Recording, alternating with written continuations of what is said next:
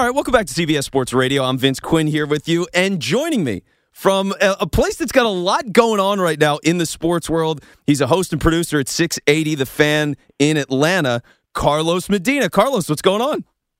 Vince, good to be with you, man. Well, yeah, and I, I, am really glad you're here because I like seeing everything that is going on because you got the playoff series with the Hawks and like them and the Knicks has been really fascinating. But the first thing that's that's just on my mind for you is like what are the Falcons doing? You know, like I just I, I don't know what their what their goal is. Like what's happening with the Falcons right now?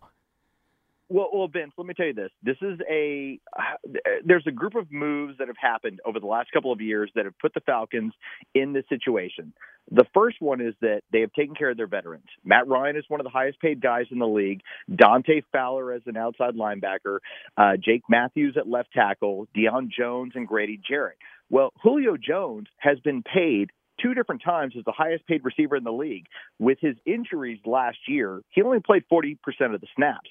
And so what has gone on is because of the global pandemic and the drop in the NFL salary cap, you now have a team that outside of New Orleans and Philadelphia was one of the worst teams in the league going into the upcoming offseason in terms of cap space. And so the Falcons right now have less than a million dollars. They can't sign their rookie draft class. So right now they're trying to figure out how do we get a little bit of extra money to make something happen. And right now the most viable way to do it is Julio Jones. Wow. Okay, so that that makes a lot more sense now because the thing that I was struggling with on the outside was I'm looking at I'm going, okay, well, there was a big question with whether or not they're going to draft a quarterback at 4 and they take Kyle Pitts. So it's like, all right, you're going to you're going to try to win with Matt Ryan, great. And then you're trading Julio Jones is just like the things didn't compute, you know. So it, it's really that bad with the cap. It, it's awful. And, and everything we heard from within the organization was it was Trey Lance or they were going to go Kyle Pitts. They're trying to clean up their cap, and their cap really will not be clean until 2023. And so when you start talking about how do you create cap space in order to be able to sign your rookie class and do the business that you need, the two options really right now are this. Trade Dante Fowler, who after a high ankle sprain has only had three sacks last year. That's not really realistic. Or move one of the best receivers in the league that we've seen since 2011. And as it stands right now, uh, Julio Jones is a guy that we we didn't know until the past couple of weeks. He has requested a trade out of town. He looks at it as I'm a 32 year old wide receiver. I've been one of the greats in the league over the last 10 years, and I'm looking for a chance to win somewhere. And so this is where the marriage between the two. If they want cap space to do their job, they got to move Julio. Wow. So we're talking with Carlos Medina. He's a host and producer with 680 The Fan in Atlanta. Now, obviously, like the big news really with Julio Jones was the idea that he just got blindsided and got put on the air on first take. So, for you in Atlanta, how did everybody handle that? I, I will say this, Vince. It wasn't a giant surprise only because of this. Obviously, that scenario was very surprising, but we all knew that if you're going to create the cap space they need, you have to move Julio. So we have all, for the last three months, realized it's a math game. It, that's all it is. That Julio has to be moved out of Atlanta after June 1st in a trade in order to be able to get your business done. The, the the fact that we then found out that you know obviously nationally gets talked about on on FS1 that hey I'm I'm out of there we all assume that, but to hear him then talk about the fact that he understood that I'm out of there and that there's not a lot of options here, that that was surprising this week. Yeah, so given at the point that the Falcons are in there, where you're getting to this point where Julio Jones is going to get traded, it, it just seems inevitable now, and obviously there's financial reasons to do it. Uh, what are you looking for in a return? Like what what what are the Falcons? Is it just cap space, just anything you know, and and you can take a hit on the picks because the cap's so important? Like what's a good haul in your opinion? Well, we've heard uh, from Dianna Russini from ESPN that it was a future first round pick that has been offered.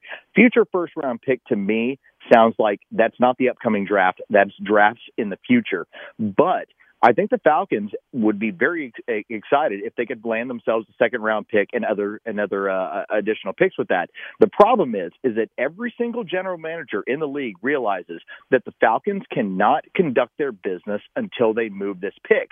So now that you know that Julio wants out and the Falcons need space, suddenly that really hurts his trade value. So you have a lot of people that have speculated it might be a third rounder. It, it's not going to be the amount that you would imagine for a guy who, on average, has had the most amount of yards uh, per game than any receiver in NFL history. Yeah, wow. So, okay. So let me ask you this then, because now you're going to get to this point where soon enough Julio is, is very likely to be gone. And now you're going to be going into a season. I mean, you've had so many changes with the Falcons. And uh, what are the expectations this year? Uh, the, the, the Falcons last year, and I'll tell you this, Vince, it was a, uh, I mean, it was a grease fire. This team really should have won about eight or nine games. They gave away four games where they had double digit leads in the fourth quarter. It was just it, it was just a mess of what happened last year. And I think Arthur Smith coming in, there was a lot of I the the idea was that the Falcons would be a much more competitive football team. Suddenly, you now have Julio who's looking to obviously jump out of the situation. And so right now the Falcons are in this weird transitionary period where they've drafted Kyle Pitts, they have Calvin Ridley, they have some components on the offensive line the defense is evolving. But if you're telling me that you're missing one of the best wide receivers in the league over the last 10 years, suddenly you're now talking about a little bit more of a rebuild situation with a 36 year old quarterback. And that's the thing that's so difficult, I guess, about all of this is you have Matt Ryan. And so, like, in your opinion, like, let's say you were running the team, which uh, I think is everybody's thrill. So let's, let's say you're running the team, right? would you try to go and make things work to try to figure it out around Matt Ryan at this point, or like what do you do with him and, and given the timeline? Well, again, because of the cap situation, the team decided to basically play the cap games with Matt Ryan, where we're going to give you your, your money up front. We're going to basically extend the contract. We're going to keep you here. He is now married to the team for the next two years. And while I don't have an issue with that, I still realize that when it came to draft night, it was all about Trey Lance or Kyle Pitts. If Trey Lance was available to the Falcons when they picked, I believe they would have gone down that road and they would have looked to move Matt Ryan at some point after June 1st. But once that didn't happen, it now comes back to you got to move Julio. And so it, it, again, it's all math. The the problem mm-hmm. is, that there's not enough cap space. They've they've played all the cap games they can, and unfortunately, they're now in a situation where they got to move Julio.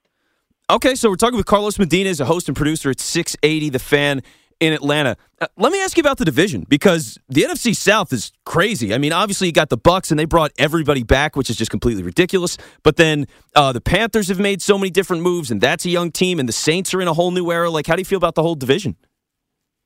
The division last year was much more up for grabs. Once Tampa won the Super Bowl, I think we all acknowledged, okay, they're the alpha. And even though they didn't win the division, they're the alpha going forward. New Orleans, obviously a whole lot of change there. They had their huge cap problems. Jameis Winston looks like he's going to be the starter there. We'll see what happens. Carolina continues to kind of evolve. We'll see how that plays out from there. But when it comes to the Atlanta Falcons and then looking at Tampa, Tampa had the they had twenty five million dollars in cap space. They were going to be able to bring everybody back. Atlanta is the team who's looking at and going, "We played pretty good football against you guys, and and and we're we think we can compete with you, but you now have a team in Atlanta that just does not have the space where they've got to go extremely cheap in a lot of different places because of the lack of cap space." Yeah, it's it's crazy to be cap strapped like that. And being an Eagles fan, I I feel your pain in so many different ways. I mean, it's it's just been a mess on their end too. So, uh, good good luck with all of that. I hope the team is is watchable this year and they they play some good games for you. But on the other side of the equation, you, you do have the Hawks right now. Like, how is everything in Atlanta with the Hawks playing the way they are? I, I will tell you this, Vince. Um, for all of us who have been watching Hawks basketball, and I, I will tell you this. Um, uh, playing against a New York team, you get the New York hype and everything goes, you know, along those lines. The Atlanta Hawks have basically been one of the best teams at home over the last month and a half of the season. They've won 12 straight home games. They're 20 and 2 over their last 22. This is not a surprise to any of us that have been paying attention to Hawks basketball. Uh, I, I, we, we look, we've looked at it as the Hawks are the better team with the better player. It just depends on how desperate New York gets. And so it's been a lot of fun just obviously to see the win last night. We'll see what happens tomorrow. Uh, but but for for a lot of us, it's, it's a matter of the Hawks have a star player in Trae Young, and it's a matter of when the rest of America realizes how good he is. Well, I got to tell you, man. I mean, because for Trae Young, I knew he was a really good player, but eh, to see him go into that environment in New York where I mean immediately game 1 like they wanted Trae Young's head man I mean they they were so aggressive just like the fans and everything going after him and for him to hit the shot at the end of that game, I was just like, this guy's got it, you know? Well, Vince, he feeds on it. That, that's the thing. You're talking about a six-one point guard. After they drafted him, he came in the studio. I got a chance to meet him and the other draft picks, and I remember looking at him eye to eye and thinking, this guy is really small. Well, the fact is, he's been told he's really small the entirety of his career. When you talk about his AAU team, uh, Michael Porter Jr. was the guy who got all the attention. He was the fourth ranked point guard in the nation. He's looking around the rest of these guys going, I'm so much better than the rest of y'all. And so the mentality of Trae Young is, y'all hate all you want. I'm going to show you at the end. He's been doing it for this entire series. And so, what are your expectations then? Like, is it is it because the next round inevitably it looks like you'd be playing the Sixers? Like, is is getting a round in the playoffs and winning that first round is that a good season? Like, what do you want to see? That would be a good season. Uh, my idea in my mind is that the, the, the Hawks are evolving. They're trying to become that team that is interesting to uh, basically get other free agents to come into here. Uh, Bogdan Bogdanovich was a big uh, haul for them. Getting Danilo Gallinari to commit, even though they overpaid him, but it's worked out. Uh, they're trying to basically create a scenario where they can create another star that wants to come in and join the team and say, let me get this straight. The star player averages 10 assists a game.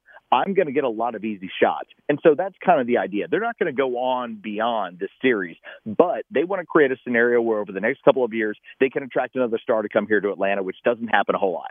Yeah, well, okay, a lot of interesting things in Atlanta, and the man on the scene covered it all with 680 The Fan in Atlanta. Carlos Medina is the host and producer down there. Carlos, thanks for joining the show, man. Vince, enjoyed it. Anytime you need me, I'm ready for you. All right, sounds good.